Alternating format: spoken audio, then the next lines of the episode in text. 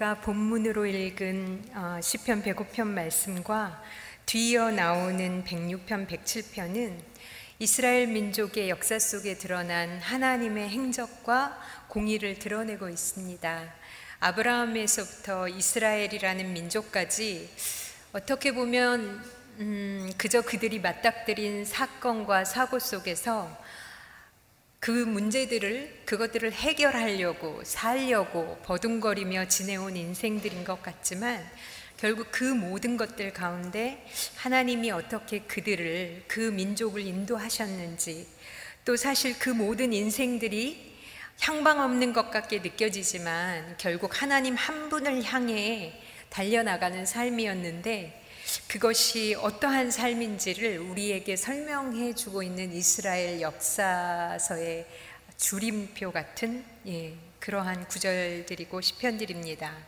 믿음의 조상의 대를 잇는 가문이었지만 아브라함, 이삭, 야곱 모두는 하나님을 따르는 삶에 있어서 수많은 시행착오를 겪었습니다. 각각의 처한 형편도 어려움도 달랐습니다.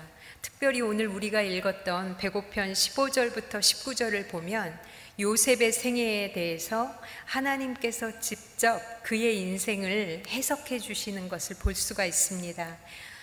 애굽왕이 어, 그의 꿈을 해석하는 요셉에게 감동받아서 억울한 옥살이에서 풀어주어 높여주기까지 요셉의 인생을 주님은 뭐라고 하시냐면 십팔 절 십구 절에서 그의 발이 착고에 상했으며 그가 쇠사슬에 매인 인생을 살았다고 하십니다. 언제까지 그렇게 살았어야, 살아야 했었냐면 주님의 말씀이 임할 때까지. 그래서 결국 주의 말씀이 그를 연단하였다고 하십니다. 그의 아버지였던 야곱은 마치 인생의 주도권을 가지고 있는 듯이 자신이 원하는 것은 무슨 방법을 써서라도 성취하고 소유하고야 마는 식의 자수성가형 인생을 살았다면, 요셉은 그와는 반대로 자신이 원하는 것도 아니고 시작한 것도 아닌데 다른 사람들에 의해서 애매한 고난이 끊임없이 연속되어지는, 착고에 매이고 상하는, 쇠사슬에 매이는, 매이고 매이는 삶을 살았습니다. 창세기 삼십칠 장부터 사십 장까지의 요셉의 인생을 보면은, 만약에 그의 관점에서 바라볼 때 음, 저는 요셉이 내 인생은 왜 이런가, 나는 억울하다, 그런 생각을 참 많이 했을 것 같습니다. 아버지의 복잡한 인생사에 얽혀서 의붓형에게 미움도 받고, 또 사실 뭐 내가 채색 옷 언제 만들어 달라고 그랬나? 요셉이 요구한 거 아닌데도 아버지가 마음대로 만들어 주셔서 그것 때문에 형들한테 미움도 당하고, 사실 뭐 꿈도 내가 꾸고 싶어서 꾼 게 아니라 저절로 꿔진 건데 그것 때문에 또 그렇게 아버지한테까지 야단을 맞고, 세겜과 도단까지 형들의 형편을 살피라는 아버지 말에 순종해서 갔을 뿐인데 그것 때문에 결국은 애굽 땅의 노예로까지 팔리는 그 일을 당해야 됐고, 내가 그렇게 살려달라고, 다시는 안 그러겠다고, 내가 형들을 잘 섬기겠노라고 그렇게 부르짖어도 형들은 나를 팔아버렸고, 나는 그저 보디발의 노예로서 그 집안일을 열심히 한 것뿐인데 왜 그의 부인은 나를 유혹하다 못해 모함까지 했을까? 어떻게 이런 일이 나에게 일어날 수 있는가? 하나님이 살아계시다면, 나를 보고 계시다면, 한 번이면 이해할 수 있지만 한 번도 아니고 몇 번씩이나, 심지어 마지막에는 감옥에서 술 맡은 관원을 섬겨주고 꿈 해몽도 해주고, 풀려나면 나를 꼭 기억해달라고, 나는 억울하게 이곳에 있노라고 설명까지 해줬지만 이 년 가까이 아무런 소식도 못 들었던 그 순간까지, 도무지 그의 모든 인생의 순간순간에서 얽힌 사람들은, 또 그러한 관계들에서 요셉은 늘 당하는 입장이었고, 한 번도 자신의 인생을 그 마음대로 하고 싶은 대로 주도권을 가지면서 산 적이 없습니다. 늘 다른 사람들의 처분만을 받으며 다른 사람들에게 휘둘리는 인생을 산 것처럼 보입니다.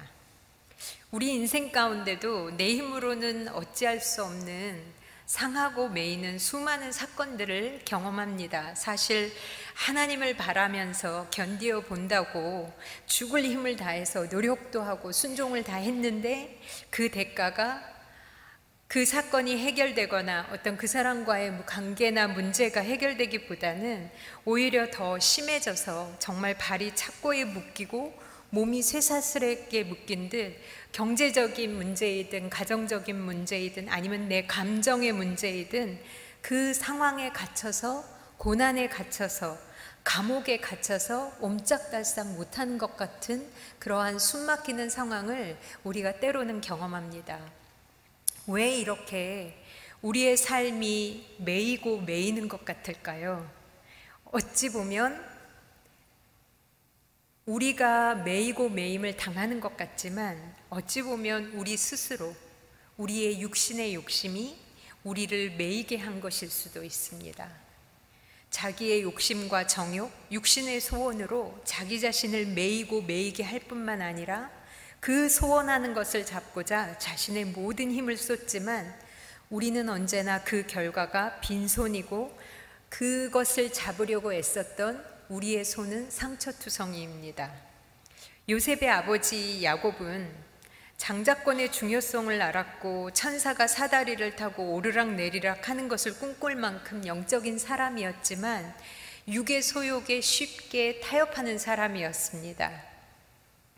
말년에 그가 바로왕 앞에서 자기의 인생을 해석하는데, 어떻게 해석하냐면 나의 인생은 참 험악한 인생이었다고 스스로 말합니다.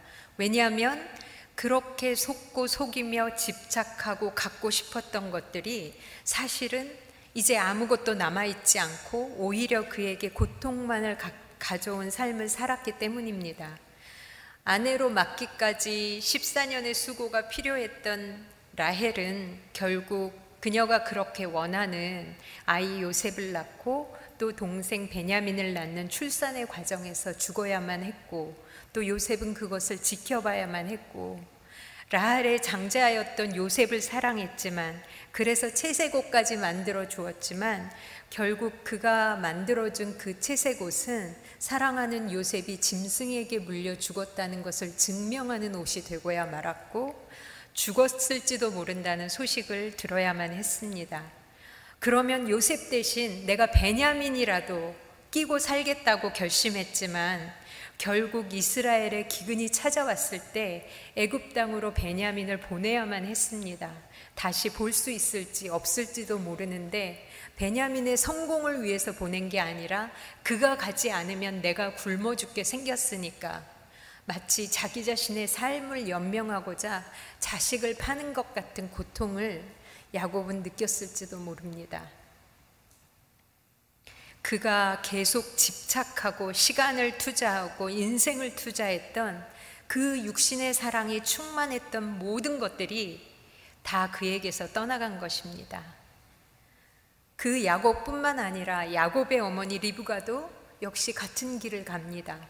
그의 남편 이삭이 분명 아이들을 잉태했을 때 하나님께서 작은 아이가 큰 아이를 다스린다고 하셨으니까, 영적인 장자권이 장자인 에서가 아니라 동생 야곱에게 있음을 알면서도 하나님의 뜻과는 다르게 자기가 좋아하는 아들 에서에게 장자권과 축복을 주고자, 원래 그 근동 지방의 관습은 이 장자권을 줄 때에, 그 축복을 할 때에 가족 모두가 모인 자리에, 잔치자리에서 주는데, 그것이 싫어서 만약에 그렇게 하면 리브가가 여보 그건 아닌데요 라는 말을 듣고자 하지 않았기 때문에, 어떻게 보면 이삭과 에서 둘이 적당히 타협해서 장자권과 축복을, 축복권을 주려 하였다라는 것을 리브가가 알게 되었을 때, 그녀는 이것은 하나님의 뜻과 반대야, 하나님의 뜻을 거스려 라는 그 명분을 붙잡고 수단과, 모든 수단과 방법을, 방법을 동원해서라도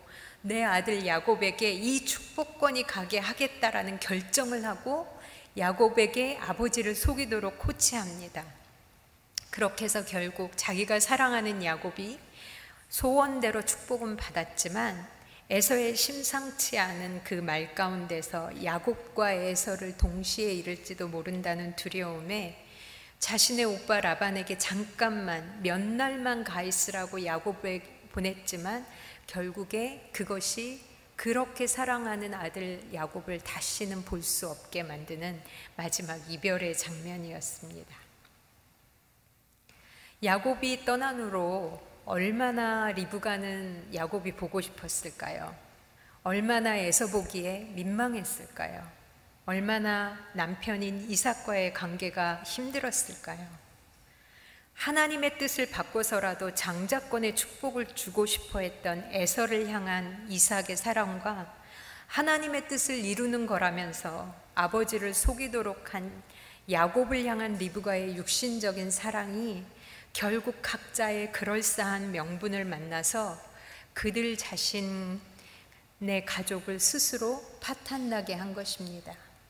저는 기회가 있을 때마다 십자가에 못 박혀서 다시 주님과 부활하지 않은 엄마의 사랑은, 주님과 함께하지 않은 부모의 사랑은 자식을 사랑한다는 명분 아래 나의 옛자의 소원에 휘둘리는 유기 충만한 그런 집착이 돼서 때로는 하나님을 대적할 수 있다라는 것을 종종 말하곤 합니다. 모든 어머니들이 저의 말을 들을 때 얼굴들이 다 무거웠고 행복해하지 않으십니다. 근데 제가 꼭 열심히 말합니다. 내 자식에게 좋은 것이기에, 필요한 것이기에, 또 하나님의 영광을 위해서 우리는 주님, 사실 이것은 우리는이라고 말하면 안 됩니다. 제가 주님 앞에 그렇게 기도했습니다. 주님, 제가 선교사로서 어떠한 인생을 살아온 거 다 아시죠? 우리 작은 애는 좋은 대학 들어가야 됩니다. 제가 그렇게 기도했던 사람입니다. 저 제 아이만큼은 잘 돼야 합니다. 라면서 하나님 앞에 그럴싸한 명분을 들이대면서 하나님의 이름을 팔아서라도 그 과정이야 어찌됐건 자식에게 좋은 것을 주고 싶어하는 소원들이 모든 어머니들에게, 모든 아버지들에게 있습니다. 자식을 사랑하는 것은 당연합니다. 주님으로부터 온 것입니다. 그렇지만 그마저도 주님 앞에 먼저 다스림을 받아야 합니다. 기절한 척, 죽은 척이 아니라 주님과 함께 진정으로 나의 정과 욕심이 십자가에 못 박히면, 죽으면 반드시 주님께서 부활의 생명을 주십니다. 특별히 자식은 우리의 생명과도 같기 때문에 육신적인 엄마의 사랑을 꼭 주님 앞에 내어놓고 다스림을 받는 것은 내 옛자의 아담 기질이 십자가에 꺾여지는 결정판과도 같습니다. 정말 쉽지 않습니다. 저 같은 경우도 음, 이러한 하나님의 마음을 품기까지 두 번의 단계가 필요했습니다. 저희 아이들 한 십오, 십육 년 전 이야기인데요. 저희 아이들이 음, 요르단 수도에서 학교를 이 년 정도 다니다가 이제 마프락이라는 저희가 사역했던 사역지에 옮겨가면서 학교가 없었기 때문에 홈스쿨링을 해야만 했습니다. 근데 그 당시에, 지금은 홈스쿨링 하시는 분들도 많은데 그 당시에는 홈스쿨링에 대해서 잘 알지 못한 상태였기 때문에 저는 아이들을 학교에 보내지 않는다는 사실만으로도 거의 뭐 이삭을, 아브라함이 이삭 바치듯이 울며 불며 주님 앞에 순종하겠노라고 드렸던 사건이 있었습니다. 그렇게 해서 겨우 하나님 앞에 애들을 홈스쿨링 하겠다고 순종하기로 결정해서 딱 마프락에 그 지방에 내려왔는데, 내려오자마자 제가 들었던 첫 번째 소식이 뭐였냐면, 홈스쿨링으로도 아이들을 오래 교육할 수 없기 때문에 이제 일 년이나 이 년 후에는 저희 아이들을 또 다시 다른 나라로 이렇게 보내야 된다고, 그걸 빨리 신청하라고, 늦으면 못 보낸다고 빨리 신청하라는 제 동료 선교사의 아, 충고였습니다. 학교에 안 보내는 거 하나에 겨우겨우 눈물 콧물 흘려가면서 순종했는데, 세상에 하나님은 해도 해도 너무하시지, 이제는 겨우 내려왔더니 이제는 네 아이들을 다 보내라 라고 더한 순종을 저에게 요구하시는 것 같았습니다. 그래서 제가 지금도 기억나는 게, 하나님 앞에 어떻게 그 당시에 기도했냐면, 하나님, 나한테 왜, 왜 나한테만 이렇게 희생하라고 하십니까? 수도에 있는 다른 선교사들은 아무도 애들을 안 보내는데 내가 무슨 대단한 사역을 하는 것도 아닌데 그러면 저한테 대단한 사역이라도 하게 해주시든지, 그것도 아니면서 저는 그냥 평범한 사역자이고 평범한 엄마인데 왜 하나님 나한테만 이렇게 희생을 하라고 하시냐고 제가 주님 앞에 막 울면서 예, 불평의 기도를 했었습니다. 왜 주님이 저한테 그러시는 줄 아시겠죠? 제가 무엇을 왕으로 삼고 있었는지 여러분 아시겠죠? 내가 무언가 하나님께 드린다고 생각하는, 그러면서 하나님 앞에 또요? 더 하라고요? 마치 하나님한테 내가 희생해 주는 것 같은, 그리고 하나님이 내게서 빼앗는 것 같다라고 느끼시는 것이 만약에 여러분에게 있으시다면 바로 그것이 여러분이 내 거라고 생각하는, 내가 주인이라고 생각하는, 그래서 하나님도 만질 수 없어요, 내 허락을 받으세요 라고 하나님 앞에 요구하는 여러분 자아의 큰 목소리인 것을 여러분이 아셔야 됩니다. 그래서 제가 어떻게 그 위기를 모면했냐면, 아 그래 내가 죽었다고 생각하자, 내가 죽으면 우리 아이들을 다시 볼 수 없는데 그래도 방학 때는 볼 수 있잖아, 내가 그냥 죽었다고 생각하자, 그렇게 생각하면서 제 자신을 십자가에 못 박았습니다. 그런데 여러 가지 상황이 변해서 아이들을 다른 나라에 안 보낼 수 있게 주님이 해주셨고, 어, 수도까지 그 대신에 매일 다른 선교사 자녀들과 한 시간 반씩 두 시간씩 통학하는 길을 만들어 주셨습니다. 음, 그러나 내가 진심으로 주님 앞에 다스림을 받고자 다 드릴 때에 생각지도 못한 주님의, 주님의 은혜가 있다는 걸 경험했지만, 사실 그 후에도 저는 줬다 뺏었다, 주님 앞에 아이들을 드렸다 다시 데리고 왔다, 줬다 뺏었다를 반복했습니다. 그런데 몇 년 후에 이제 아이들이 커서 대학을 보내고 군대를 보내는 과정 속에서, 어렸을 때는 내가 뭐라도 이렇게 나서서라도 무엇을 해줄 수 있었지만 이제 나는 더 이상 그들에게 어찌할 수도 없고 바라볼 수바, 바라만 볼 수밖에 없었던 시기를 맞으면서, 특별히 아이를 군대를 보내면서 제가 불안해할 때 음, 주님께서 이제는 아이들을 육신적으로 사랑했던 제 마음뿐만이 아니라 아이들 자체를, 그 인생들을 십자가에 주님과 함께 못 박으라는, 즉 주님께 온전히 드리라는 마음을 주셨습니다.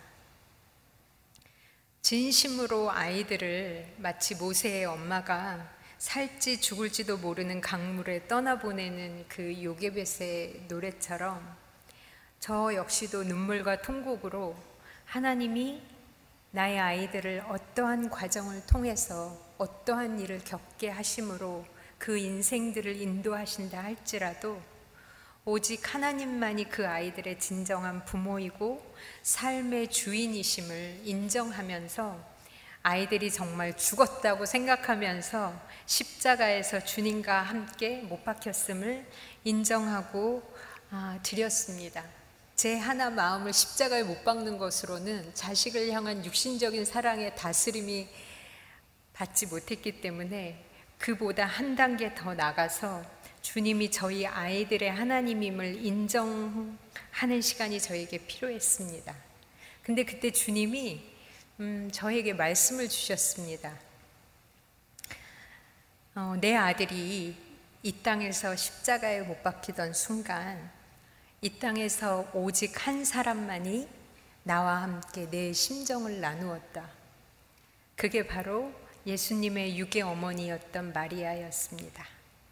아들의 십자가에 매달리고 죽는 과정을 그저 바라볼 수밖에 없었던 그녀는 그 십자가가 바로 육신의 엄마로서 죽고 이제 오롯이 하나님 아들이신 예수를 인정하는 순간이었을 것입니다. 여러분의 삶에서 여러분의 자녀들을 향하여, 아니면 자녀가 아니더라도 남편들을 향하여 그저 바라볼 수밖에 없고 그들이 고통받는 순간을 옆에서 지켜볼 수밖에 없는 그러한 상황들을 맞으실 수도 있을 것입니다. 그러나 그 순간은 여러분 좌절하는 순간이 아니라, 맞습니다 주님, 저 아이의 참 부모는 주님이십니다, 저 사람의 참 주인은 주인이신 주님이십니다 라고 고백하는 순간인 것입니다. 그러면서 주님이 저에게 말씀하셨습니다. 이제 내가 너에게 나의 마음을 나누어 줄게. 여러분이 하나님의 하나님 되심을 인정하는 순간에 세상 사람들은 들을 수 없는 그 하나님 한 분의 마음을 여러분이 이제 소유하게 되시는 겁니다. 물론 아직 완성되었다 함도 아니고 주님 앞에서 훈련받아야 되지는 수많은 일들이 있겠지만, 이제는 저도 주님과 함께 부활해 나가고 있는 아이들의 삶의 과정을 함께 하면서 아이들을 향한 하나님의 다루심과 인도하심을 기대하면서 아이들에게 육신적인 엄마의 사랑으로 집착하고 묶이는 것이 아니라 그 아이들을 사랑하시는 하나님의 사랑, 부활하시는 하나님의 사랑으로 우리 아이들을 바라보게 되었습니다. 여전히 넘어질 때도 많지만, 그러나 제 안에 계신 주님이 저희 아이들을, 저에게 묶여진 모든 상황들을 주님이 사랑하시는 그 사랑으로 바라볼 수 있게 하십니다. 십자가에 나가시지 않으면 부활을 경험하실 수 없습니다. 이렇듯 내 자신 스스로가 내 인생을 매이고 매이게 한 것일 수도 있지만, 또 다른 한편으로는 내가 당했다고 생각했던 그 내 인생의 모든 순간들이 사실은 하나님의 말씀의 단련함 때문에 매여져 있는 경우도 있습니다. 사람들은 요셉이 노예로 애굽에 팔렸다고 했는데, 오늘 본문에서 하나님은 하나님께서 보내셨다고 했습니다. 이 말의 뜻은 그냥 누가 누군가를 보낸 것이 아니라 무언가 특별한 사명을 부과해서 파견했다는 걸 의미합니다. 우리가 보는 것에 하나님은 정반대의 해석을 하시는 경우가 많습니다. 여러분은 하나님은 이렇게 원하신다라고 하는데 사실은 하나님은 안 원한다고 하시는 경우가 있습니다. 여러분들은 하나님이 나를 버렸다고 하시는데 하나님은 아니다, 내가 가장 너와 밀착해 있다라고 말씀하시는 경우가 있습니다. 인생을 어떻게 보는가, 누구의 눈으로 보는가라는 관점에 대해서 요셉의 삶은 말해주고 있는 것입니다. 착고와 쇠사슬에 매였다라는 원어의 뜻을 보면 이동도 제대로 할 수 없고 숨조차 쉬기 힘들 정도로 감정적으로, 영적으로, 육적으로 극심한 고난을 당한 것을 의미합니다. 그런데 이럴 정도로 단련하신다는, 말씀이 단련하셨다라는 그 말씀은 그냥 운동해서 뭐 튼튼한 몸을 만든다라는 그런 단련이 아니라 금을 갖고 있는 광석을 뜨거운 불 안에 집어넣어서 순도 높은 금을 뽑아낸, 금을 뽑아낸다는 뜻입니다. 내 안에 주를 향한 그 정금 같은 순결한 마음이 나올 때까지 우리를 말씀이 재련한다는 것입니다. 때로 우리는 음, 꼭 그렇게까지 낮아져야 했나? 꼭 그렇게까지 고생해야 했나? 이렇게까지 하나님은 하셔야만 하는가라는 의문을 가질 수 있지만, 안타깝게도 우리 옛 아담의 성품을 가진 우리들은 때로는 거기까지 가야만, 여기까지 와야만 보이는, 깨닫는 내 죄가 있습니다. 여기까지 와야만, 거기까지 가야만 온전하게 느껴지는 하나님의 마음과 섭리가 있습니다. 우리가 얼마나 완악하고 교만한지, 내 마음이 찢어지지 않으면, 거기까지 내려가지 않으면 우리는 아무도 품을 수 없는 존재라는 거, 사랑할 수 없는 자들이라는 것, 그리고 우리 안에 그 무시무시한 자기의와 내가 옳아, 내 판단이 맞아, 내 느낌이 이래 라는 자기 주장과 자기 사랑이 얼마나 아직도 우리 안에 진을 치고 있는지, 그 영향력을 휘두르고 있는지 깨닫지 못하는 것입니다. 언제까지 우리가 이렇게 연단을 받을까요? 요셉에게는 말씀이 임할 때까지였다고 했습니다. 말씀이 임한다는 것은 말씀이신 주님이 우리 안에 오시는 것, 그 상황 안에 임하시는 것을 말합니다. 단련하였다라는, 말씀이 단련하였다라는 것을 엔아이브이 영어 성경은 말씀이 그가 옳다는 것을 증명하였다라고도 바꿔서 썼습니다. 내 인생의 모든 사건 가운데 하나님이 옳으십니다라는 고백이 나올 때까지, 하나님이 내게 하신 모든 일이 다 맞습니다라는 고백이 나올 때까지, 하나님 그렇게 하심이 맞습니다, 하나님만이 백 퍼센트 옳으십니다라는 고백이 나오려면 결국 그것은 하나님을 신뢰할 때만이 우리가 당신이 옳다라고 말을 할 수 있는 것입니다. 결국 여러분의 입에서, 마음에서, 고백에서 맞습니다, 제가 하나님을 신뢰합니다, 하나님이 맞으십니다, 저에게 이렇게 하신 하나님이 옳으십니다라는 고백이 나올 때까지. 그래서 우리 안에서 바로 말씀이 이루어지는 삶, 하나님께서 반드시 당신의 말씀 그대로의 삶을 우리 안에서 임재하셔서 살아내신다는 것입니다. 아무리 내 마음이 상하고 몸이, 감정이, 생각이 아니라고, 안 될 거라고, 하나님은 너를 사랑하시지 않는다고, 너는 이 일로 망할 거라고, 너에게는 더 이상 소망이 없다고 나한테 막 말해도 내 영이 주와 함께 살아있기 때문에 주님이 하십니다, 주님이 하게 하십니다, 주님이 살아내십니다, 말씀이 그렇게 하십니다, 말씀에 쓰여져 있습니다, 주님이 약속하셨습니다, 주님이 하십니다라고 고백할 수 있어야 되는 것입니다. 여러분, 우리 인생은 내가 사는 것 같지만 사실은 주와 연합한 우리가 주의 손에 붙들려서 하나님께 붙들린 바 되어서 하나님이 사시는 인생입니다. 그런데 우리가 가장 유명한 갈라디아서 이 장 이십 절, 그리스도가 나와 내가 그리스도와 함께 십자가에 못 박혔나니 그런즉 이제는 내가 산 것이 아니요 오직 내 안에 그리스도께서 사신 것이라. 그런데 이제 내가 육체 가운데 사는 것은 내가 사는 게 아니라 나를 사랑하사 나를 위하여 자기 몸을 버리신 예수 그리스도를 믿는 믿음 안에서 사는 것이라고 우리가 고백하면서도 사실은 당당하게 이 말씀을 주장하지 못하는 것은, 아직도 솔직하게 우리는 우리의 육이 그 성령보다, 하나님보다, 예수님보다 앞선다는 것을 우리는 경험하기 때문입니다. 아직도 내 옛자의 아담의 성품이 나한테 네가 맞아, 네가 할 수 있어, 우리가 무언가 선한 일을 할 수 있는 존재라고 자꾸 우리를 부추깁니다. 근데요, 우리는 원래 선한 일을 생각할 수도 없고 할 수도 없는 존재입니다.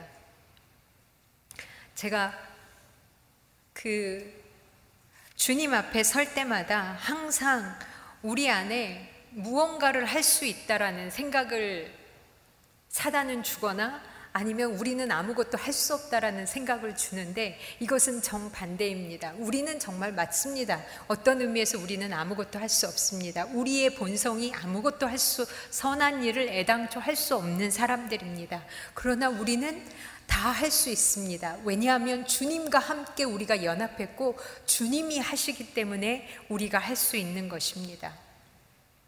애당초 아무것도 할 수 없었던 절대 백 퍼센트 절대 죄인이었던 우리가 오늘날까지 주님을 만나면서 이 자리에까지 우리가 올 수 있었던 것은 주님이 날마다 우리의 죄를 감당하셨기 때문입니다. 죄 때문에 매 순간 매일 죽어야만 했고, 그 죄의 저주로 매일 매 순간 고통당해야만 했고, 수치로 매일 매 순간 사람들에게 멸시를 받는 것이 마땅한 나인데, 예수님 때문에 높아지게 되었고, 예수님 때문에 사랑받게 되었고, 예수님 때문에 존귀하게 여김을 받게 되었습니다. 그래서 내가 아플 때, 고통당할 때, 수치를 당할 때 이상한 걸 당하는 게 아닙니다, 여러분. 그 주님 앞에, 주님 맞습니다, 원래 내가 이런 말, 이런 대접 받아도 마땅한 죄인이었습니다. 그런데 주님이 저를 구해 주셨습니다. 이게 내 옛자 아담의 본 모습이었습니다. 이 일을 통해서, 이 사건을 통해서 하나님, 내가 어떤 사람이었는지 다시금 깨닫습니다. 아직도 그런 모습에 휘둘리고 있는 사단의 종으로 사는 내 현실의 영적인 상태를 알게 해주시니 감사합니다. 그러나 나는 이제 더 이상 이 모습에 눌려있지 않습니다. 왜냐하면 주님이 지금 이 순간도 저의 죄를, 저의 수치를, 저의 못남을 감당하고 계시기 때문입니다. 그렇게 선포해야 됩니다.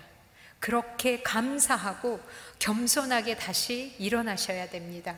그리고 사단을 꾸짖어야 됩니다. 나를 정죄하고 실망케 하고 낙심케 하는 사단은 예수 그리스도의 이름으로 물러가라.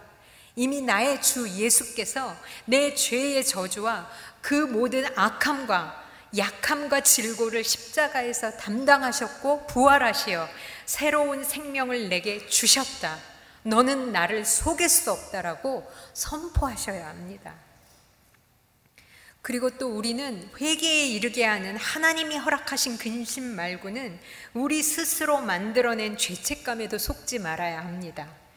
하나님을 향한 사실 수많은 죄책감들은 애당초 나는 아무것도 할 수 없는 자라는 것을, 선한 일조차도 할 수 없는 자라는 것을 받아들여지지 않고 내가 무언가 할 수 있다고, 소망도 없고 대책도 없는 죄인이라는 것을 몰랐을 때 느끼는 감정이 죄책감입니다. 저는 옛날에 성경 열심히 읽고 기도 열심히 하고 그러면 우리가 뭔가 느낌이 오잖아요. 와, 나는 지금 은혜 충만하구나. 근데 딱 은혜 충만하면서, 여러분이 또 예배를 드리면서 은혜 충만하면서 기쁨으로 이제 주와 함께 내가 능력의 삶을 살겠구나라고 기뻐하며 문을 나갈 때 어떤 분과 탁 부딪혔는데 그분이 미안합니다라고 말 안 하고 씩 앞으로 가면 그 안에 잠재워졌던 모든 분노가 일어나면서 그 두 가지 현상을 느끼죠. 첫째는 저 인간은 뭐야 라는 그 분노와, 두 번째는 주님 저를 어떻게 하면 좋습니까?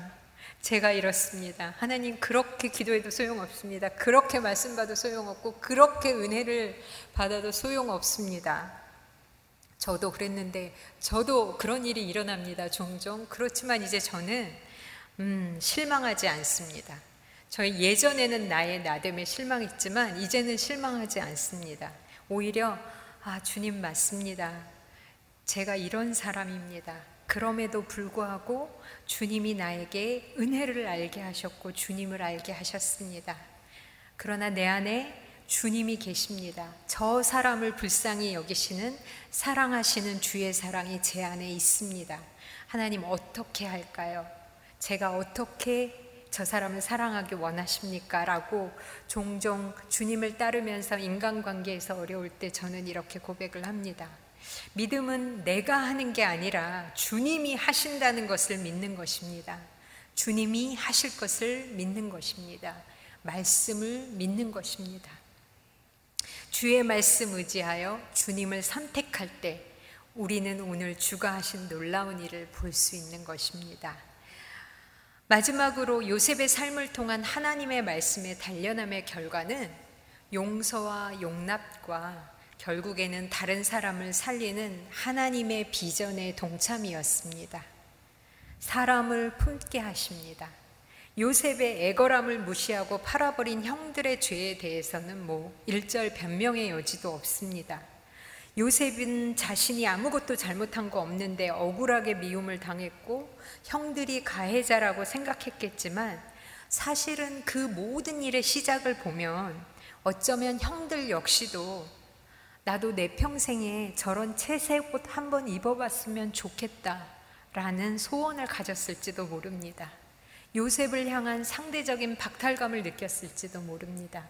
또 자신들의 생각에는 별로 잘못한 일 아닌데 일이 날 때마다 요셉이 아버지에게 고해서 일러 바쳐서 자신들이 그것 때문에 아버지한테 미움을 당하는 거고, 저 요셉이 입은 저 채색 옷은 내가 야단 맞아서 얻은 거저 얻은 옷이라고 생각할 수도 있을지도 모르겠습니다.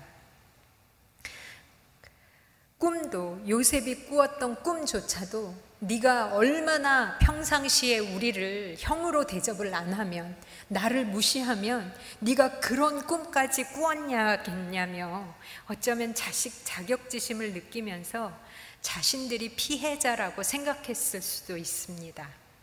비록 건강한 생각은 아니지만 네가 안 그랬다면 나도 안 그랬어 라고 생각했을 수도 있을 것입니다. 어쨌거나 형들이 요셉에게 가해자들인 것처럼 요셉 역시도 형들에게 가해자였을 수도 있음을 저는 요셉이 알았다고 생각합니다. 저에게 어떤 분이 자신을 이유 없이 너무 오랫동안 미워하는 분을 향해서 자신이 계속 용서했지만 계속해도 계속해서 어려웠는데 어느 순간 그분이 바로 그분에게 내가 나 또한 항상 피해만 당했다고 생각했는데 나 또한 그에게 가해자였을 수도 있음을 생각하는 순간에 자기 안에 그분을 향한 미움이 사라지고 그분을 향해서 손을 잡을 수 있게 되었다고 고백을 하시는 분이 있었습니다.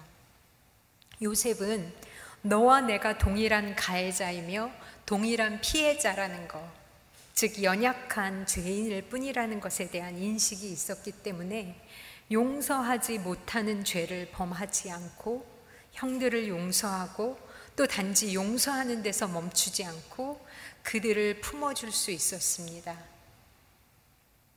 주님, 제가 바로 가인입니다.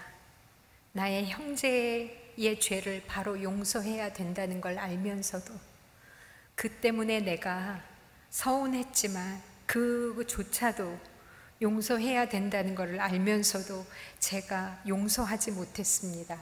나의 죄가 이미 이천 년 전에 다 용서되었기 때문에 나에게 죄짓고 실수하는 그 모든 사람들을 어쩌면 나는 이미 용서할 수밖에 없다라는 것을 알고 있음에도 나는 그보다 더 큰 죄를 용서받았음에도 상대방의 티는 용서하지 않고 있는 나는 죄인입니다라고 주님 앞에 나아가야 합니다.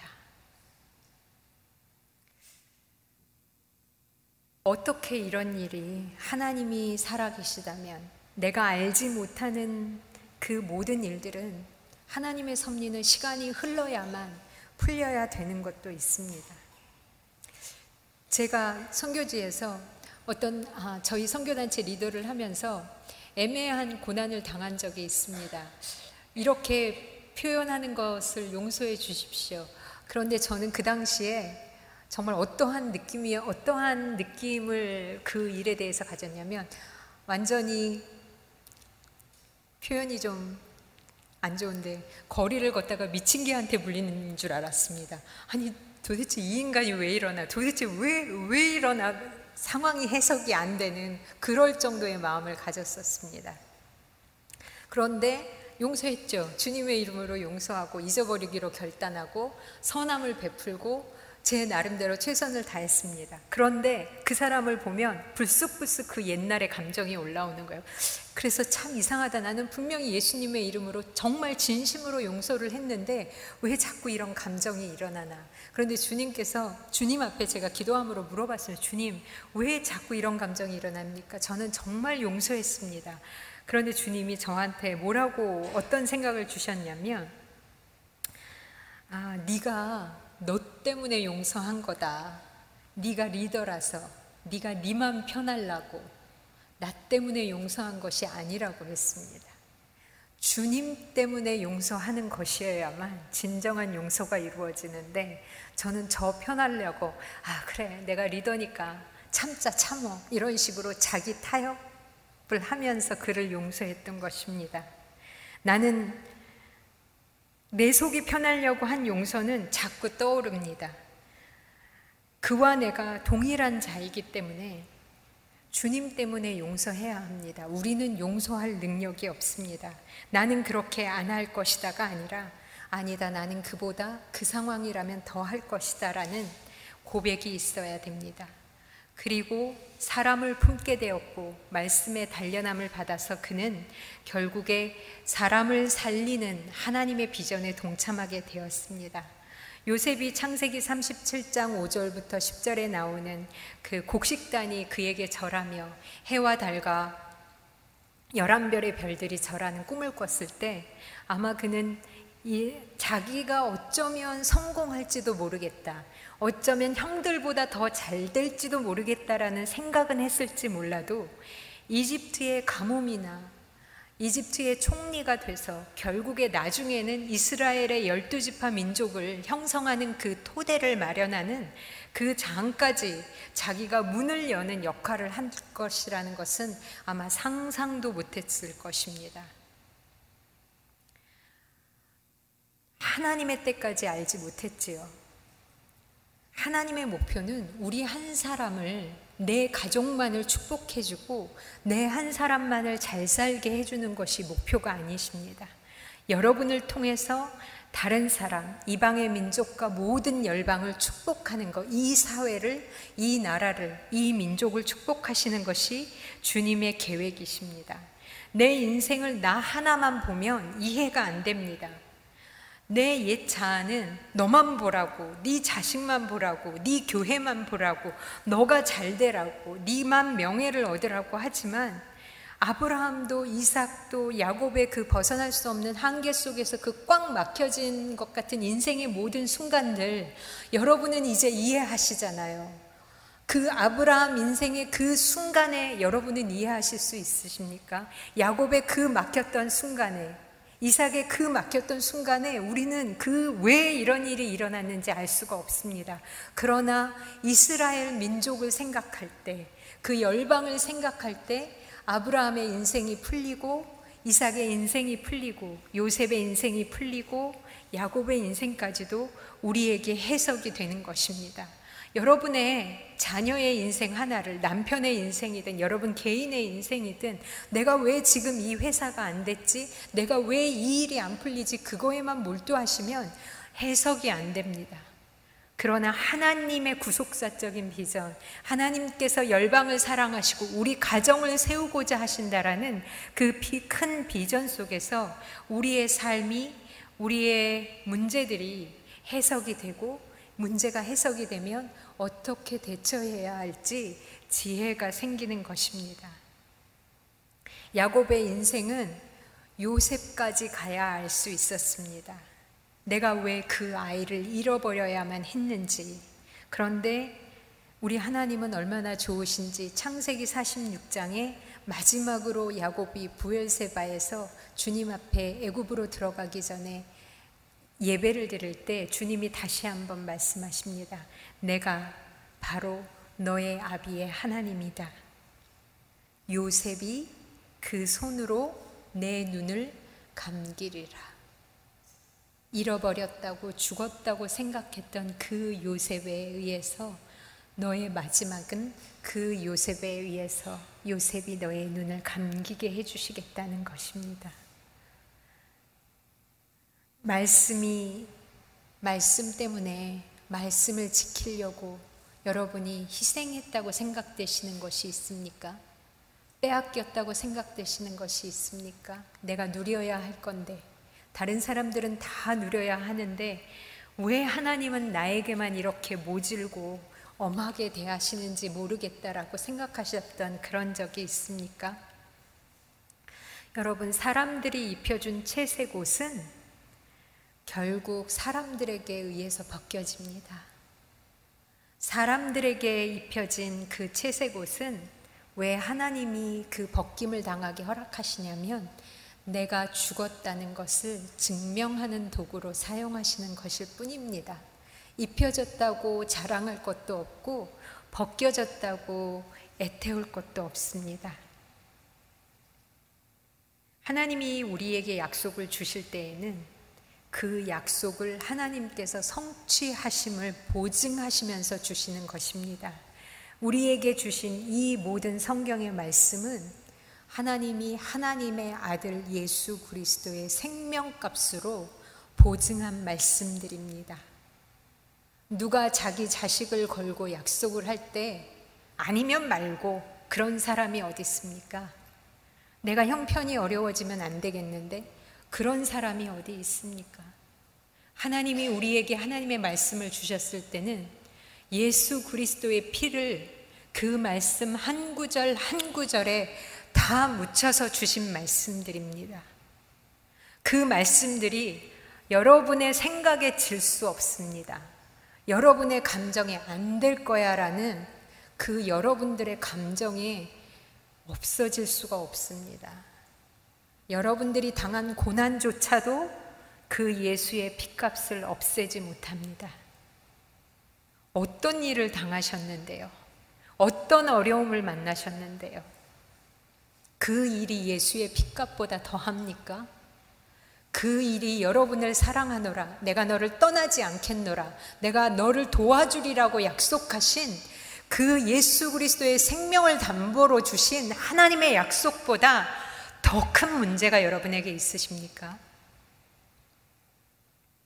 그래서 우리가 날마다 무엇을 순종해야 하냐면 우리가 무엇을 하는 것이 아닙니다. 그 약속 믿고 예수 그리스도를 그냥 선택하는 것입니다. 예수 그리스도를 바라보는 것입니다. 그 주님이 우리에게 원하시는 거, 그거 그냥 따라가시면 됩니다. 내가 무엇을 해서 나가는 것이 아니라 나를 사랑하시고 나를 위해 자기 몸을 버리신 그 예수 그리스도의 사랑을 믿고, 주님 제가 낙망하지 않고 주님을 바라보겠습니다. 실망하지 않고 주님을 바라보겠습니다. 염려하지 않고 주님을 바라보겠습니다라고 주님께 드리는 것, 주님을 고백하는 것, 그것이 가장 큰 우리의 고백입니다.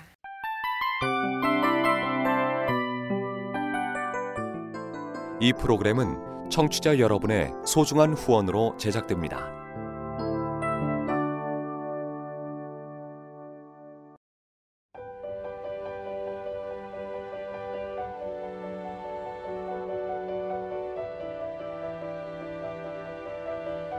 세상에는 수많은 교회들이 있지만 더 깊이 있는 말씀 강해를 찾기 위해 크기로만 교회를 선정하지 않습니다. 보다 좋은 영적 콘텐츠를 더 많이 나누기 위해 방송비를 받지 않습니다. 일 년 삼백육십오 일 복음만 전하고 싶어서 우리는 광고를 하지 않습니다. 온누리의 복음을 땅끝까지 씨지엔 티비와 함께 땅끝 선교사가 되어주세요.